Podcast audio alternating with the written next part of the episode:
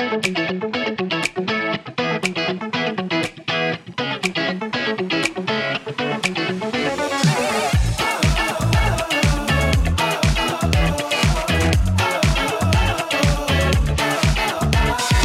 everyone. Welcome to the Untitled Theme Entertainment Design Show, episode 78. We had 10 questions about business development with Matt Kent. Been at a lot of places. Wasn't it a lot of fun, Andy? It was awesome. He's far too handsome to be in themed entertainment. All right, everyone. Uh, enjoy and go log on to YouTube to see Matt Kent.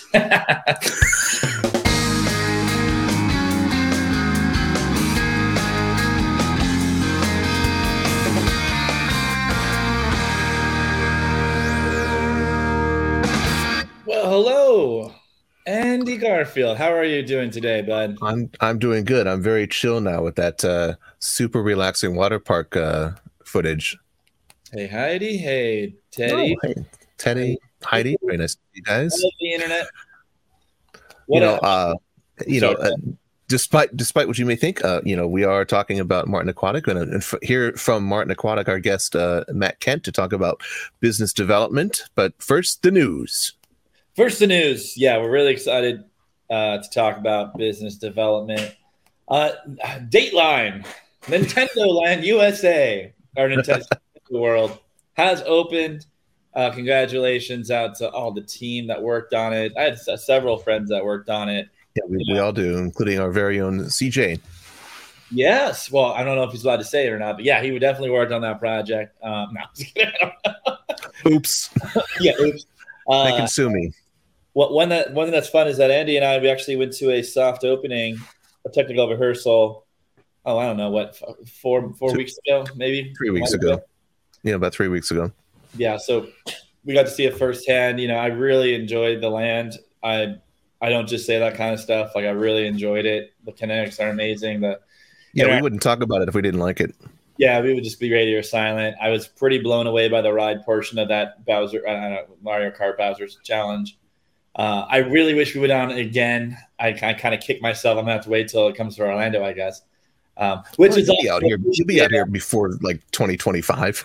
yeah 2020 uh, yeah the epic universe but really you know congratulations to the team. It was really fun. I mean the i'll just say the ar is is really quite incredible. And you know the, the critique i try to avoid all spoilers and even critiques you know i know there was a lot of buzz around hey this isn't fast was not needed to me for me. They really pull off a really incredible experience. So really excited to see like the you know the the the, the next evolution of interactivity you know i was really cool to see that well blended in there so excited to see that and congratulations toast to the team Absolutely, yeah. I really enjoyed it. I had a great time. I loved all the little mini games throughout the land as well. Um, we had a lot of fun with those, like with the piranha plant and and uh, the big boss level, and also you know the food was really good. Uh, we we sampled quite a bit of the food, wide variety. I know that uh, they, now they have the mushroom soup since we've been there. I would have had that for sure. I love the mushroom soup. there was a, there was, comedy ensued as michael libby friend of the show and friend of ours tried to order I don't, he wanted like a burger with no lettuce. I don't even know what it was. It was it was no Thousand Island dressing, I think it was, or whatever it was, no special sauce, and you know it took three tries, and he got probably the freshest burger anyone's ever going to eat at uh, at Nintendo World, Yeah, I mean, every time they take a delivered by the chef Yeah, I'm like, himself. I'll eat that burger. I'll take that burger. We don't need to give that away. Um, but unfortunately, no, they just ran in the trash. Uh, oh, and then also, um, Tron is in preview, special previews. Yeah. Have you been on it? Did you go on it? You went on it, right? On. I've been on Tron. Yeah, yeah, I have. And you you went on it in Shanghai, right? Yes, that's correct. Yeah, there was there was a lot of buzz about the. Uh, uh, I was just worried I was gonna be able to fit on it, but nah, if it fit, it, it the height was pretty restrictive for me, but uh, my calves were fine. I, I, there was a lot of I had to tweet that kind of went viral because I was like, hey, I fit on this. Here's my Yeah, measurements. Those Felt like massive was- tree trunks. Yeah, I felt like I was like writing a dating profile. I'm like, I'm 6'5", 300 pounds, and like you know, Long walks in the rain. Um, but no, I really, uh, you know, I know you've been on it. It's it's been open for many years in Shanghai. I I love Tron. I love Daft Punk. It's quite a thrill. It's I, I really enjoyed it, and I I look forward to going again uh, soon. Uh, yeah, no, I thought it was. I think it's a great ride. I'm sure you know. I mean, it's basically the same in in in Florida, but uh, yeah, I, I thought it was great. It was you know one of my top three rides at Shanghai. Yeah, yeah, yeah.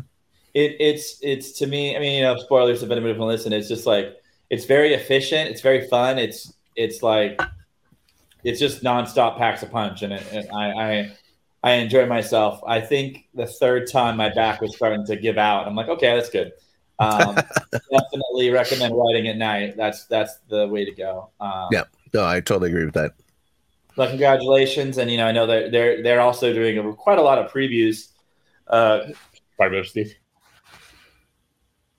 Excuse me. They're uh, doing a lot of previews. Started with um, cast members, WDI, and vendors, and um, it's it's just really cool. It's the coolest looking coaster I've ever seen. So I'm not sure if you've had that experience, but just beautiful at night. The lighting package is amazing. So excited for that to be mm-hmm. our yard. I mean, it's Magic Kingdom's not a park we go to that often, but now that I got like a 10 month old, I'm going to be going there a lot. And Very true. Looking forward to riding that. It's really cool. Um, other theme park news. Uh, I think we already talked about Texas opening up. That was a few weeks ago. Yeah, yeah we did in Vegas. Yeah, for Universal.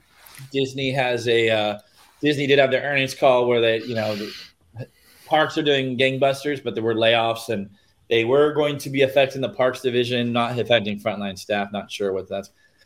Who knows? You're, I mean, who knows what that's going to affect and how? But obviously, our condolences go out to anybody affected by that. So far, I don't know anybody who's been affected. So fingers crossed. Yeah, I, I heard something on LinkedIn about like recruiters being laid off, but I, I have no idea. I mean, it's weird. You go on the website, there's a ton of jobs on the website. Even for it's the most amount of jobs I've ever seen for Imagineering on yeah at one time. It's like 60 jobs. Yeah. Nothing I can do, but for some, there are jobs on there. Yeah, um, no music, no music jobs, unfortunately. Yeah, no music jobs, and there's a lot of universal creative jobs online, and mm-hmm it's just great to see you know a lot of action. Um, oh, and we were reminded uh, the announcement for uh, the some sort of avatar experience for Disneyland yeah, Resort as well.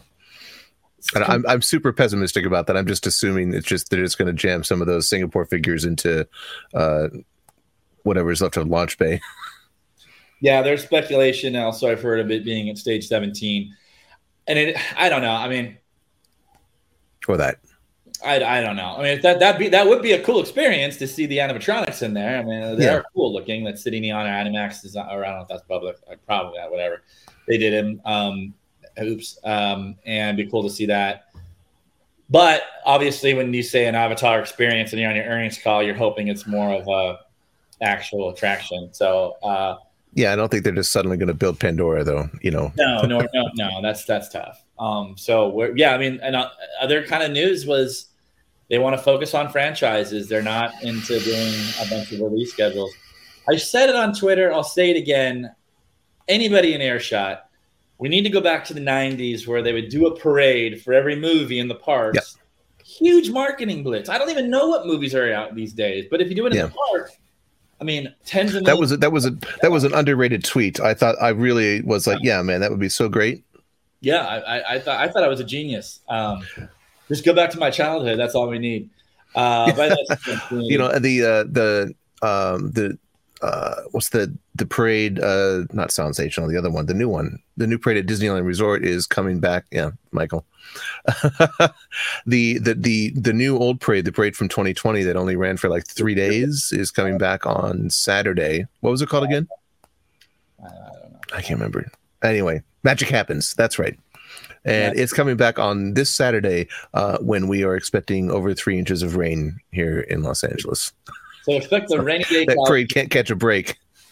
Yeah, no, absolutely. Well, uh, I'd love to bring on our guest. Um, really needs no introduction, and I'm really excited to be talking about business development. You know, um, a lot that happens in the industry uh, especially if you're involved in the TEA and the industry in, IAAPA, it's a lot of business development, right? Because all these projects are happening around the, the globe from operators, owner operators, and then they need vendors to execute them, whether it's fabricators, design studios, everyone's working on everything. And you rarely hear that, especially if you're not in the industry. You everyone thinks it's, you know, Universal says let's build a park, and then there's Universal construction workers out there. Right. Not what's happening. Um, or you know, and it's the same crossover and all that. Uh, so we're I'm delighted to bring on Matt Kent to the show. Matt, come on down. Okay, there we go. Welcome to. There he is. How are you doing? doing really well. Thanks for having me, guys. Oh man, we, with this show, it's been in the works for a long time, and we talked about it back at IAAPA, and uh, I know that we've been talking about it here even before that. So uh, it's really great to see you on the show, and thanks so much for taking the time. Thank you, Andy. And by yeah. the way, uh, thank you, Andy, for my. Uh, listen, I just want to say thank you for the Hatbox Ghost Tiki mugs that you gifted us for our wedding. That was. Oh, you're welcome. Very kind of you.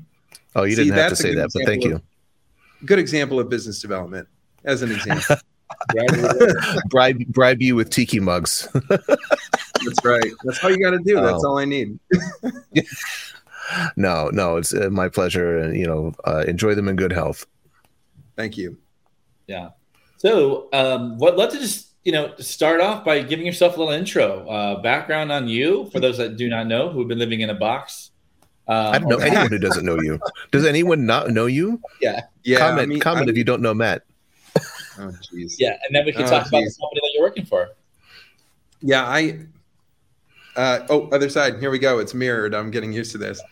Um, yeah. So uh, let's see.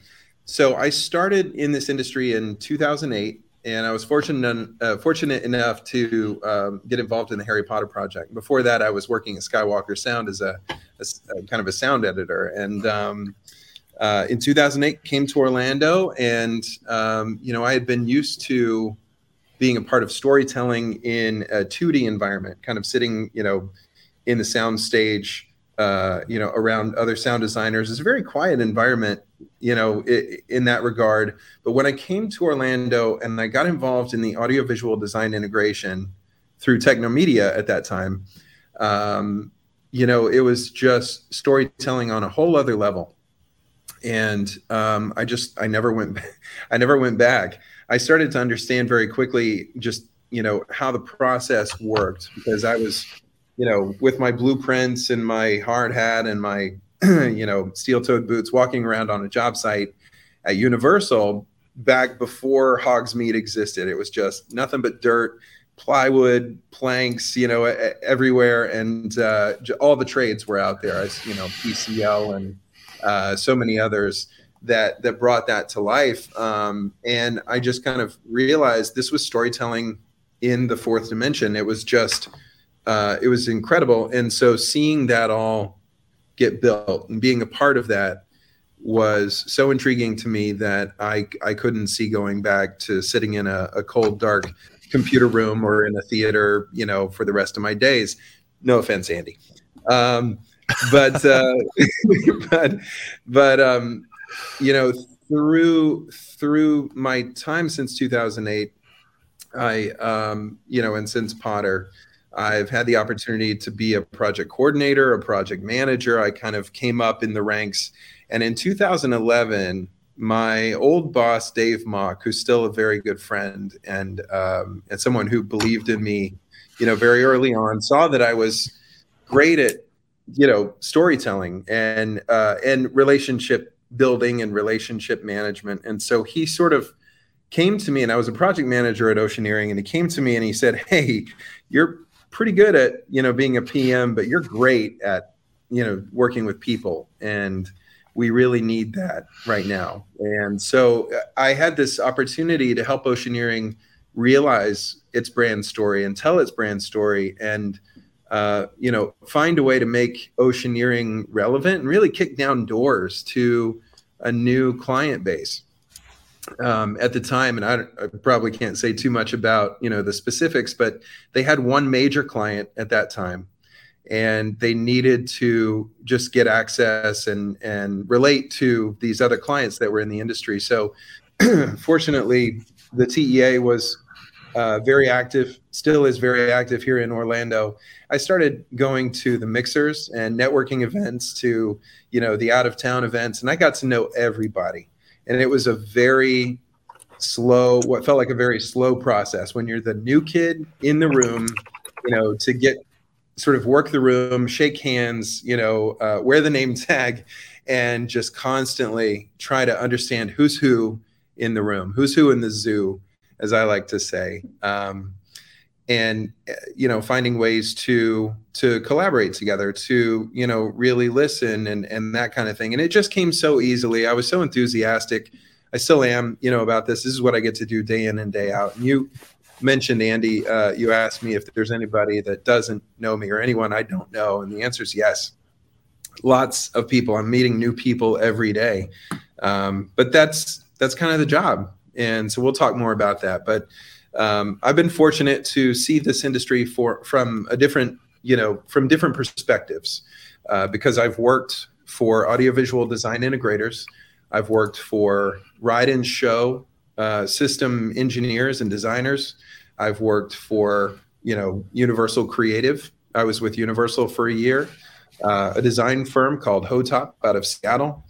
Um, Scenario uh, which is you know uh, a design uh, design uh, fabricator and scenic fabricator in the industry, um, known for a lot of projects. And I don't again don't know what I can say and can't say, but um, and now you know working with Martin Aquatic is it's just enabled me to see the industry from so many different perspectives and understand how the how the donuts get made as it were. Um, and i've been really really fortunate and really grateful the the mini donuts, of course, the delicious cinnamon sugar mini donuts. yeah, those are munchkins, Andy. Oh, sorry. it's an IAAPA humor there for us. Yeah, that's great. I mean, uh, I just I, I feel like I've known you forever. I mean, you know, watch you come up through the ranks like that, like you're talking about, and through all the different companies and and all the experiences that you've gotten. And uh, you know, there's not a lot of people that that can say that they've worked you know for so many different disciplines within the industry usually like someone's an artist or a writer and they end up you know maybe becoming a creative director or something like that but like you know you've you really have seen it all yeah there was a time when I, you know, I was really, um, I guess I've always been hungry for more, you know. Um, I have largely worked for very supportive employers and very capable, I would say, cream of the crop, you know, employers. I've been fortunate in that way. But there, there was a time where I kind of got to a point where I felt like I was the kid who was maybe you know s- stuck inside on a snow day or something just looking out at everyone playing out there and just having a great time. And i wanted to be i wanted to be part of that. I felt like it was all passing me by. And so you know i went in search of a way to become more involved and and have a, more of a touch point into the the fun creative side of the business. And that's when i went to universal creative and um, I'm glad that I had that experience, you know. But uh, I certainly didn't know what I was doing. My path has been extremely nonlinear in nature, yeah. and so yeah, we'd love to kind of chat about it. And I know you have some questions prepared, so I won't take well, too much. Yeah, no time. worries. Well, you know what? Why don't we just to kind of set the table a bit? Um, do you, you want to just kind of talk us through a little bit about Martin Aquatic? I know we have like a slide deck. If you want to talk over that, we can kind of rifle through and you can kind of give the, the little history of the company. Yeah, yeah, I'd be happy to. Uh, so, you know, I've been with Martin Aquatic since uh, July 11th of uh, 2022. And uh, Martin Aquatic has been around since 1987, so roughly 35 years in business. And this is a group of um, very talented design engineers. Uh, they provide, you know, mostly engineering consultancy. They, as you can see from these images, you know, they work on everything from cruise ships, uh, you know, agnostically working with all of the the product vendors that are out there to identify, specify, you know, what goes best into a project. So a lot of times the creative comes from the client side, or there's a third party creative who's involved. Um, we have been, you know, uh, able to offer creative resources when it comes to laying out. Uh, for example, an indoor water park like this, this one that you see now. Um, you know, uh, but uh, Martin Aquatic is based in Orlando. We have an office downtown, so it's pretty easy to get to um, when when you're here. And I would say to anyone who's kind of watching right now or in the industry, if you'd like to come by at some point for a tour, I'd love to show you around and introduce you to the team. We've got about 32, 33 people on staff here right now. And, um, you know, we have, what, do you have water slides there at the office? Yeah. Unfortunately, we don't. We're very close to several locations that have water slides, so we could always take a field trip. Um, and then, you know, uh, other bits that we contribute to as a company include what you see here, which are these nighttime shows or fountain shows. Um, the clarification I should make is we don't build anything, right? There are firms out there who design and build. We find that you know, as design consultants, this is this is really our specialty. What we do provide is, um, you know, construction administration, which means that we're going to design your system and then we're going to make sure that it's built exactly as it was specified, exactly uh, how it was designed. And, um, you know, that CA service or construction administration service comes along with um, RFP assistance, where we're writing the aquatic RFP. We're helping to interview and select the aquatic, um, you know, construction crew or or firm that's going to be eventually hired to uh, build these spaces, and then we'll oversee, you know, just to ensure that you get the product that you that you wanted. Um, and you know, there's there's another facet to Martin Aquatic that is really special, and and one of the reasons that I came over um, is that you know the, the, again being in the theme park industry for roughly 15 years which i've been um, you know uh, theme parks are a certainly a very important sort of core form of destination leisure or leisure destinations. Um, these other things that you're seeing these hotel resorts these destination resorts or water parks or when you take a cruise these i think are you know a natural evolution or adjacent you know themed experiences. Some of them employ intellectual properties others do not. But in every case this is about guest experience design and development. And you know that's something that i'm really excited about. Uh, one of the tools in the, the martin aquatic toolbox is uh, something called blue mar basins which I don't know if we actually, I think we have one or two slides um, here. I'm not really sure where they are in the deck. Yeah, it's this one. So um, the Blue Mar Basin technology is really special. It's a multi acre body of water product that is unlike anything else on the market. And, you know, to the untrained eye, like talked to me eight, eight months ago, I had no idea what made this special. But I do now. So there is, you know, a, uh, I can walk right up to the NDA edge and tell you just enough. But this is a hundred percent swimmable water over multiple acres. And this example that we're looking at, this render was, you know, which was created in house, um, illustrates a residential community. This is an actual project that's not been announced yet, but it's a residential community um, that has multiple zones. So we have, you know, everything from this this beautiful rock work in the middle um, with the water, in, you know, kind of waterfalls coming off of it. That's actually a cliff jump space.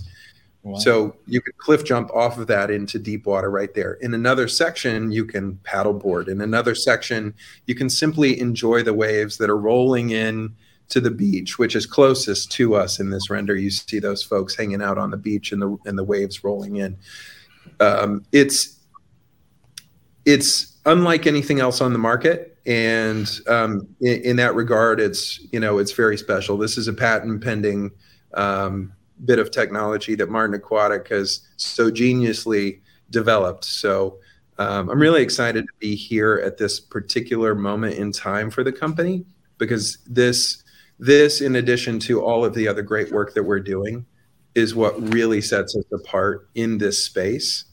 And you know what I get excited about is creating salespeople outside of a company, outside of my company.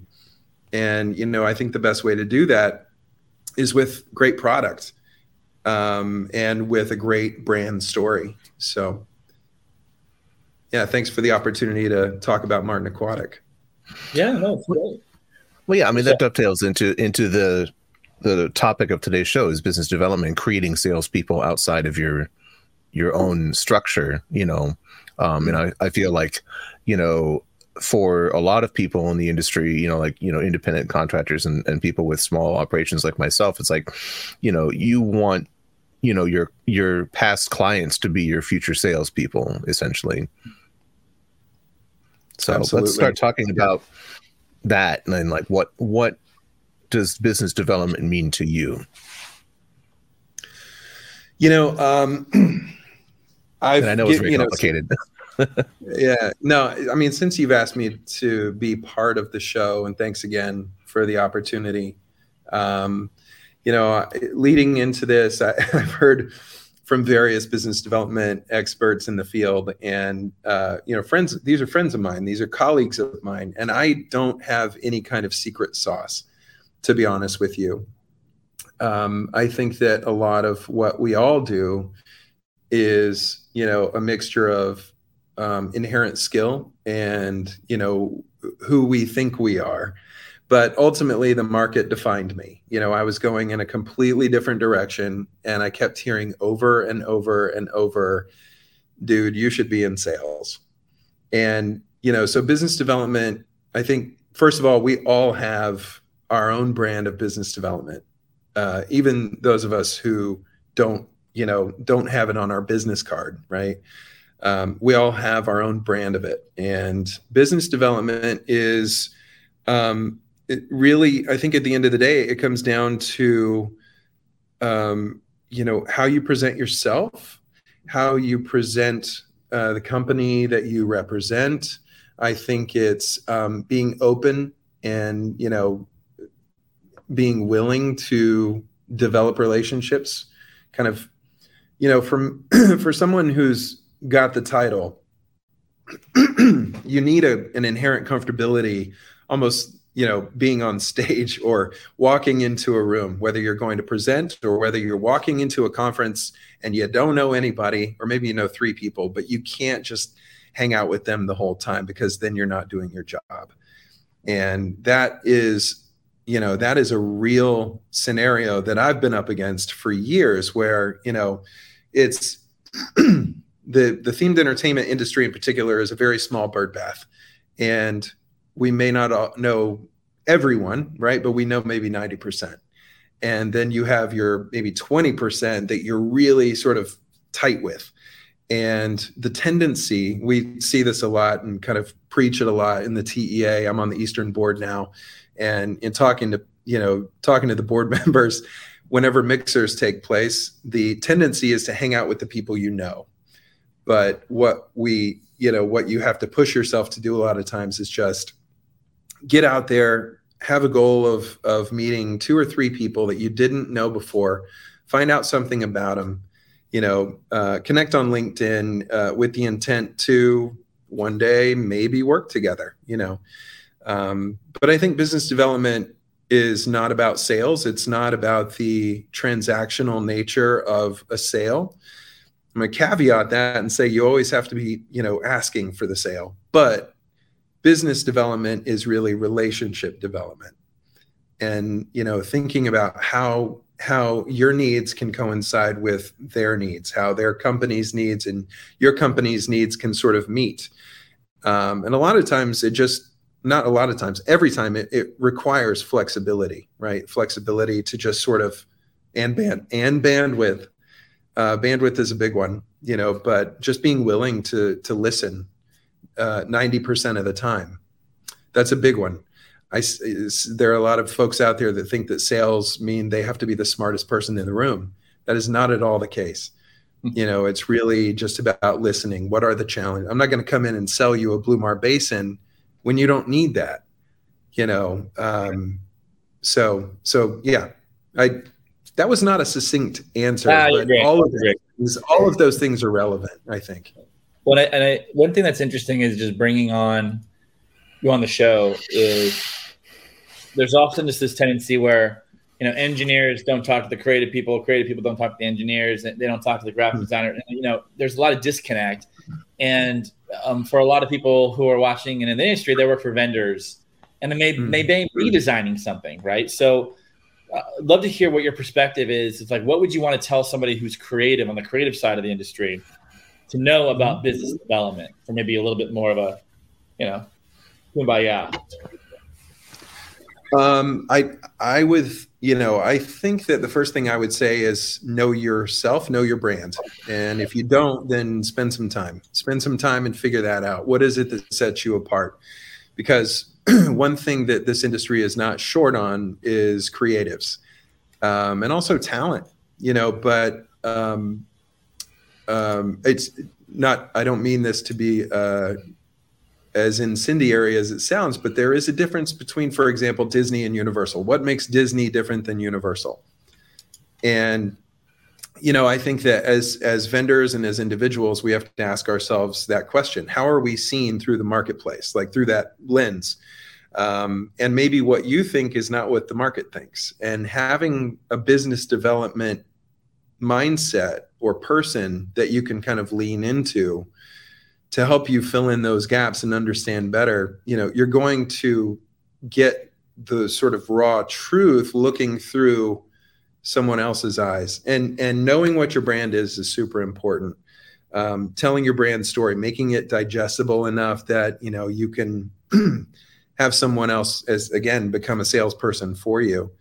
But for the creatives i would also say um, you know, uh, once you've established your brand, I would say stay flexible, stay open. Um, in terms of you know that that one thing that you bring might not be the you know the answer to everyone's problems, and then constantly be growing. I think whether it's growing your team or if you're an individual uh, creative, I would say grow your skill set. You know, sort of um, look into different paths. I mean, I had a, I was out at um, at the the Thea Awards last year, and the morning of, I went to breakfast at uh, Catal in downtown Disney, and um, I was by myself, and I saw I saw a creative director in the industry, and I sat and we had a nice chat, and I asked him what he was up to, and he told me he decided to start um,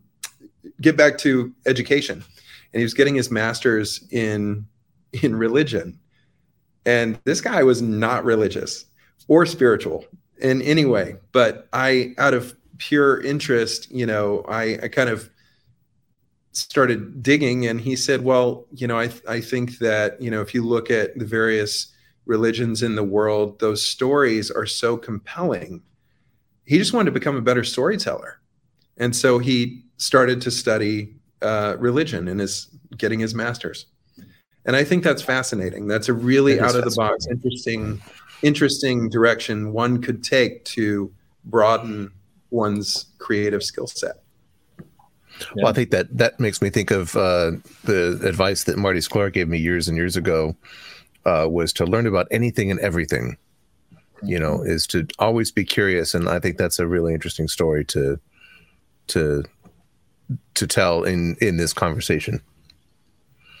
Yeah, that's great. Well, kind of one thing that you talked about, you know, being your brand and being at industry events over the course of the past couple questions.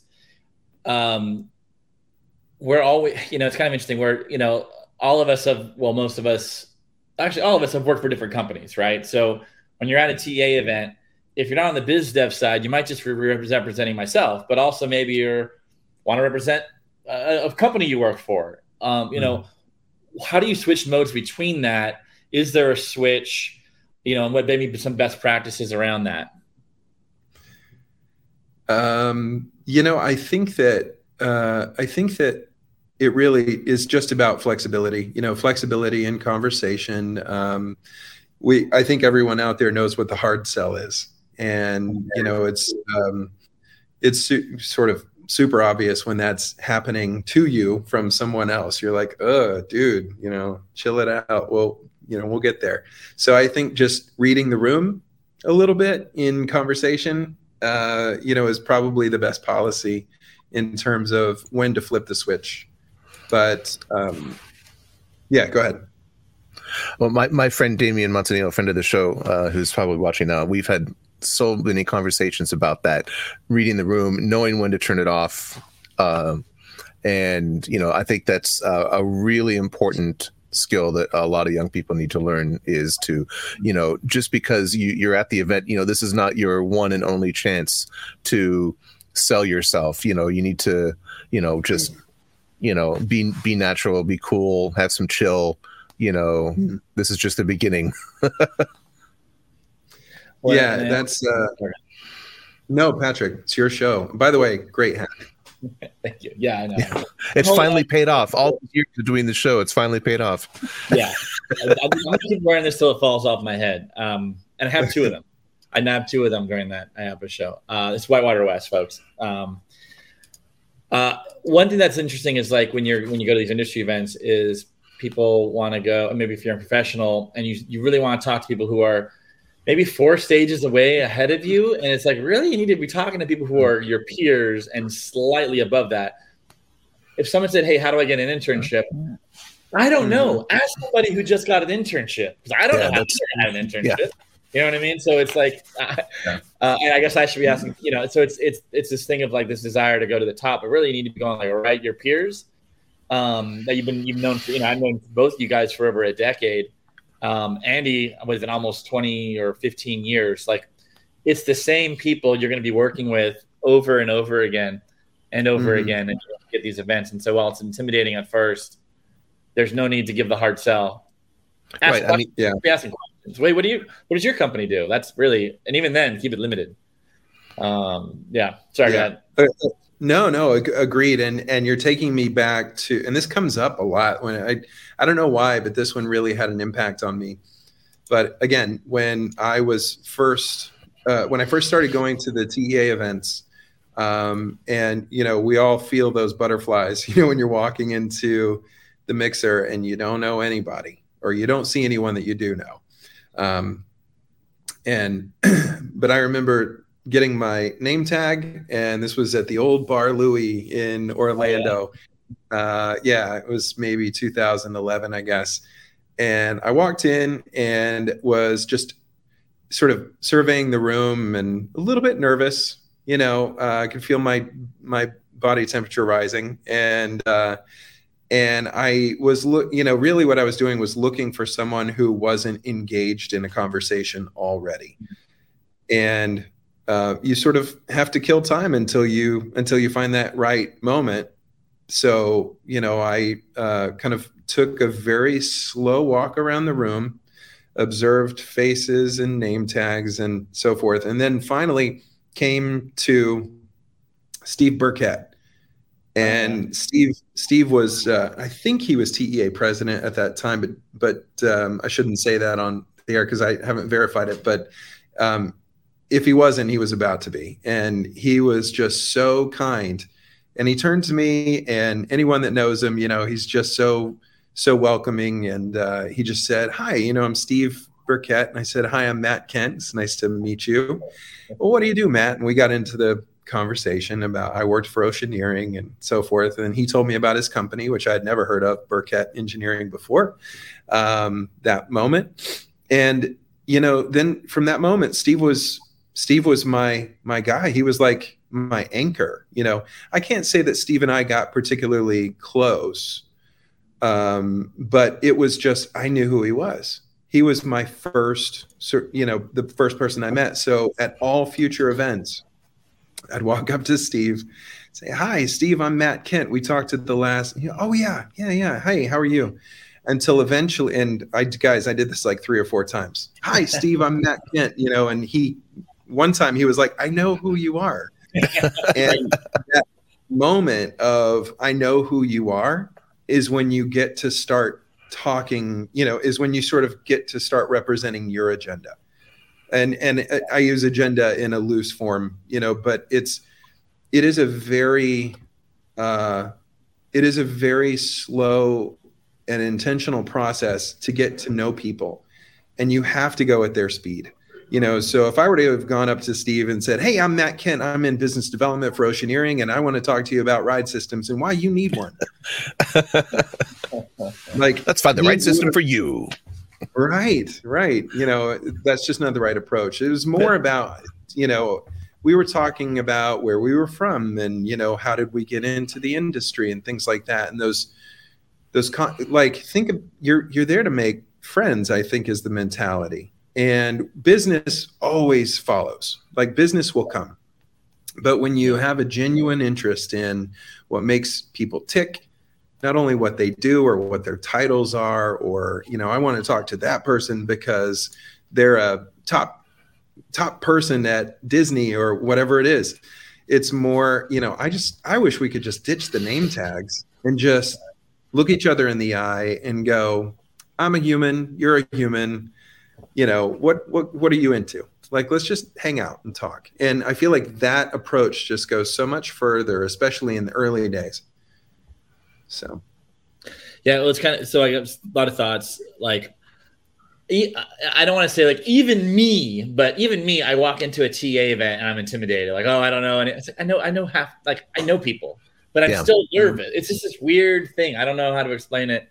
Um, so even if you're a young professional or a student, we're all just, we're all humans. We're all animals. You know, we're nervous. It's a, who knows where it's the unknown even though i know people are going to be there that i know I, anyways it's so weird matt uh, matt i i think your, your, advice is great you know uh, i do the same thing I, I, look around the room do a slow walk you know and then find the people that aren't engaged especially people i don't know i've never seen before and you know like you know i'm very curious like okay what's your story why are you here and why you know you know you know tell me your story. Yeah. Yeah. And and eventually eventually it comes back around. And it is so uh, it's it's almost overwhelming when people seek you out. It's it, but it does happen. It just takes it takes some patience and you know persistence on your part but a measured persistence you know? And then eventually people are coming to you and going hey matt i'm going oh my gosh what's that guy's name i know we, you know and they have to do it to me like i did to st- hi matt kent you know and that repetition of four to five times until somebody goes, "Shut up, I got it." You know, it's good to see you, man. How are you? I just I like to give this pro tip out because I there was somebody I, I presume nobody knew who I was. And I was a very I was very young and and I just said, "Oh, it's good to meet you." And the guy's like, I- have met you before, man," and he was kind of like shitty uh, shitty about it. And so from then on, I just said, "It's good to see you" to anybody at any point in time yeah. that I'm talking to because it's good to see you either way Either yeah, way, I do the same thing. It's it's good. Um, it, it's it's a it's a hack for sure. Yeah, good to see you. And then you know people love talking about themselves, right? Like I, I highly recommend How to Win Friends and Influence People. You should read yep. that book if you're trying to network and get and get people on your side. Um, yeah. Now, really going back to you know you you said earlier, you, people kind of told you, hey, you're a business development guy, and then now you're a business development guy. How did you actually get into it is there an origin story, uh, you know, of what how it happened and all went down? I wish I wish that I had something really cool to say, you know, about that. But, I mean, it is to me, it is cool. It is cool to, uh, you know, and that's why I think uh, earlier on when I said, you know, um, that it's it's part inherent, like inherent quality, and then it's also kind of what who you think you are and what you train yourself to be. Um, you know for for me the the honest truth is no i i never targeted business development as you know as a career i just didn't i mean i i targeted being a musician and entertainer as a career i targeted um, being a, a project manager as a career and i did those things a sound designer as a career and i did those things but um, you know ultimately it just i i don't know i mean i i could have done them i could have continued but having someone recognize your talents, who's in a position to enable you and just like, you know, wind you up and just say, go. Like that's a that's a great uh, mentor. It's a great boss, and I think it's the kind of person that you know all leaders of companies should strive to be. Um, but you know, that's how I got into business development. Was just you know, I was attending IAAPA at Oceaneering's booth in 2011, uh, my first year there, and I remember, you know, wearing my khakis and my Oceaneering polo with the rest of them, and walking around our booth and just looking at the booth, going, you know, this doesn't tell the Oceaneering story. There's nothing on here about theme parks. There's you know, to be honest, it was like, you know, Oceaneering is a huge company, Oceaneering International Incorporated, and you know they they're based in uh, Louisiana, but they have at the time I don't know what it is now, but you know they had uh, offices in 26 countries and oh, 58 total locations, and you know the the images that were on this booth at IAAPA, the International Association of Amusement Parks and Attractions trade show were these images of, you know, like ROVs, submersible remotely operated vehicles, like you know the ones you see in Titanic, uh, or or on National Geographic or the Discovery Channel. And I had a guy come up to me, and I wish I could remember who he was because I'm sure I know him. And I've, but he came up to me and he said, "So I don't get it." What do you guys do in theme parks exactly? And he's looking at the same thing I'm looking at. And I'm like, I don't know. you know, this doesn't tell the story. So I just kind of went to to Dave and, and the guys that were there, and I was like, can we redesign the booth for next year? And it was that initial like, we got to do better. Like we're better than this. We can. There's a story here that we can tell, and we're going to find out what it is, and we're going to develop it. And we're going to make it right and digestible and repeatable and we're going to come back here and we're going to nail this thing and that's exactly what happened but it was that initiative and that passion and like vigor around just getting it right dave was like yep you're doing this yeah i, I love that story by the way just the what do you guys do i, I don't i don't even know I, don't, I love that. something, something, something underwater. I mean, you tell me. right. Well, and and you know, Oceaneering's gone on to build some of the you know the most elaborate and successful and you know interesting, complicated attractions. Uh, yeah. I'm you know, so it's it's great to see that. Um, that's yeah. you know that's gone. I mean, and that's the part of the story I haven't told, which is, and very briefly. So this is the this is the brand story. It's not the one that's on the website, but this is the one conversationally that really got people to relate to oceaneering, which is, you know, in uh, now I it it's been a while since I've done this, but in 1989, uh, when Universal Orlando opened, uh, the Jaws attraction promptly stopped working. The, the Jaws sharks were had been engineered and you know developed by Hollywood um, Hollywood robotics people. And uh, now this is a time before the internet. So when the attract when the attraction went down, they went into the yellow pages and kind of said, you know, uh, subsea engineering, and they found oceaneering. And um, you know, they made the phone call. Dave Mock and uh, five other guys, SEAL Team Six, came to Orlando they drained the attraction they took apart all the sharks and you know kind of said okay we got to redo this whole thing. And they re-engineered it reinstalled it recommissioned it and it ran for 20 years. And that was that opportunity even though they'd never done themed entertainment before was the opportunity. Who better than subsea you know engineers that understood the complexities of the harshest environment known to man the ocean you know, and, and subsea environments to come in and and get this thing back on track. And so um, so that was you know how they got into the business and promptly had so many other opportunities because as you know you know once you get a project and you do well that's a conversion of new business into an account and uh, and they were asked to take a look at a lot of other things that maybe weren't working so well and and got involved in the development of new attractions and that sort of thing so you know it explains the bridge from what the 2011 booth said about ROVs and deep sea, you know, engineering and oil rig maintenance and all these things that nobody cared about at IAAPA to the theme park industry. You know, and that was that was a lot of fun. It was super important. And from there, oceaneering, you know, I was part of uh, product development, you know, and um, they, you know, developed the Revolution trackless ride system, uh, you know, which won a Thea Award for breakthrough technology, which had never been awarded before that time. Um, and you know, Oceaneering was on the tips of people's tongues all of a sudden.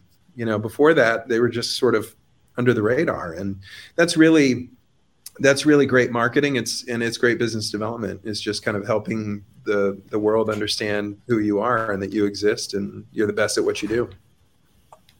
Yeah, everyone knows Oceaneering now. No yeah. small thanks to you. Well, thank uh, you. So, just kind of talking about, love to talk about, and I'm going to kind of combine two questions. Um, tips to build a business relationship and how to maintain a business relationship. And I live and die by my, my calendar, and I have um, I have my Moleskine notebook.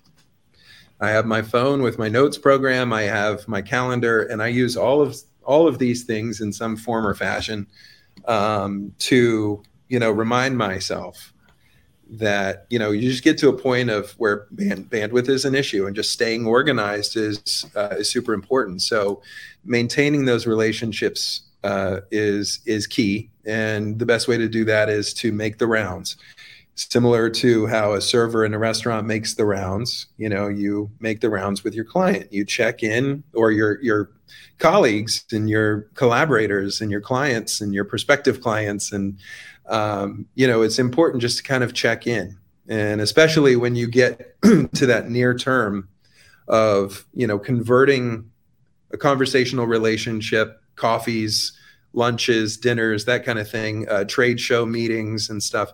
When you convert those into an actual opportunity to bid and win work and becoming uh, becoming a, an asset to you know a client or getting on you know a collaborator's team um, you have to make the rounds. You have to check in with your tables you know and just make sure they have everything they need.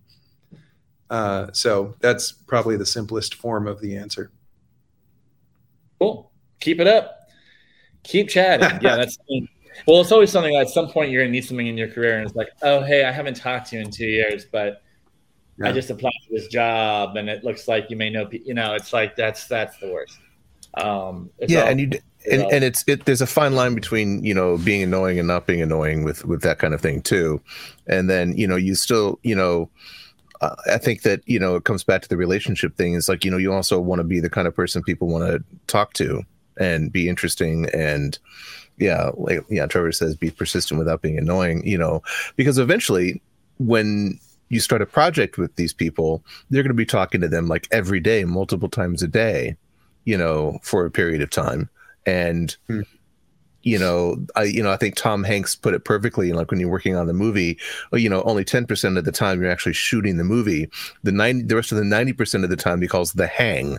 And if you can't hang, you know with your fellow actors and crew then like the whole thing falls apart and you know yeah. you know you can you yeah. get a sense of you know that that none of these people there's no chemistry you can't no one is obviously no one is getting along and i think mm-hmm. that that that translates to our industry as well you know, it's like you want to be yeah. The person that people want to have around on long-term projects. Absolutely you know and uh, and you know on on that note you know you do get to a point after so many years where you're dependent upon you know for that kind of thing whether you're a member of an association or you're you know a business development person you have to start making decisions about you know when you start to get double booked triple booked and things like that but making you know fit fitting it into your schedule making it a priority is is a must. Um, and it's challenging sometimes even for me. I mean i missed i missed a TEA event last week and i it wasn't um, it was a choice that i had to make um, but it was in order to uh, have one-on-one with an executive at a regional you know a regional park. And um, you know i just kind of had to i had to balance that out so balance is a big part of the job and sometimes those decisions are not made lightly or easily um, because i feel like i you know we all have fomo when we can't get to these events and i certainly had fomo as i was sitting there trying to you know like tune in um, at my meeting. I was like, I wonder what they're all doing. like, I wonder well, who's there. They were drinking. We were drinking. well, like well, you said, though, I mean, you have to stay flexible, and you've got to. Part of that is is is uh, knowing how to spend your time and who to spend your time with and what what's what you know the triage of your of your business development you know time is yeah i think honestly and i it's this has come up recently too and um, i've i just recently said to somebody i'm like it's uh, you know i'm i'm not unreachable I am here. I am here for you as an individual. And here's my number. I think you have it. Please use it. You know, I'm not a, this is not me ignoring you or choosing them over this or whatever, but, you know, just constantly being uh, present is an impossibility. You cannot constantly be present, but you can constantly be reachable. You can constantly be available. And I think that that's a, a key difference. I think that's really brilliant brilliant way to put it. No, that's great. Well, you know, we've answered. We have a lot of other questions, but it feels like you've answered a lot of them. So we're going to close yeah. with um, one of the fun questions I like to ask. And you know, if you could go in back in time, what would you tell your younger self who's entering the industry? The young, wide-eyed, blue-eyed. I don't know if you're blue-eyed. Um, Matt Kent. What would you tell them? It's hey, they're Hazel. Um, yeah. Um, some days they're blue, some days they're green. Uh, oh, wow. Other days, like little glittery gold. I don't know how it works, but you know, thanks, mom. Um, but uh, yeah, I, you know, to be honest, I I look back from a career standpoint, and I think that I played it right only because um, I was always open. I think just you know always being open, letting the market define you. You may, you know, un- unfortunately, not everyone is going to have their Dave Mock or their, you know, their leader who's going to identify a skill set and invest in it. Um, but just understand who you are um, and and sort of seek happiness and you know it, it's true. Like i i used to think like people would say my parents especially would say you know just seek happiness and money will follow. And that didn't seem like it was possible. And not every part of my job is pleasant but overall what i get to do for a living does not feel like work. It feels like a privilege. And um, you know i think being open to what the market is saying to you. Uh, and certainly what your heart is sort of telling you and kind of how you feel. Just don't force yourself into a box. You know, be flexible and maybe say yes to most, if not every opportunity, and just see what happens. Yeah. Whoop. I think that's excellent advice. Thank you. Yeah, yeah, yeah, that was fantastic. I mean, I love that advice. Positive high note to end on. Uh, Matt Kent, thank you enough for coming on the show, and it's it's really it, I'm I can't believe it took essentially three years. So um, we'll try to get you back on sooner than three years uh, in the future. I mean, I've been sitting here for 77 episodes just waiting for the phone to ring. um, love to give a shout out to our producers in the studio from an Undisclosed. Um, Charlie is like I, I, don't know, maybe in prison um, with that background. um, but no, thanks to the, the, people behind the scenes that work to make the show magic and swimmingly. Uh, and uh, Matt, thanks so much for coming on. It's a it's been a, a lot of fun to to just have a time to chat with you and uh, yeah. appreciate your time. Sure, guys. Thank you so much. Appreciate it. Thanks again.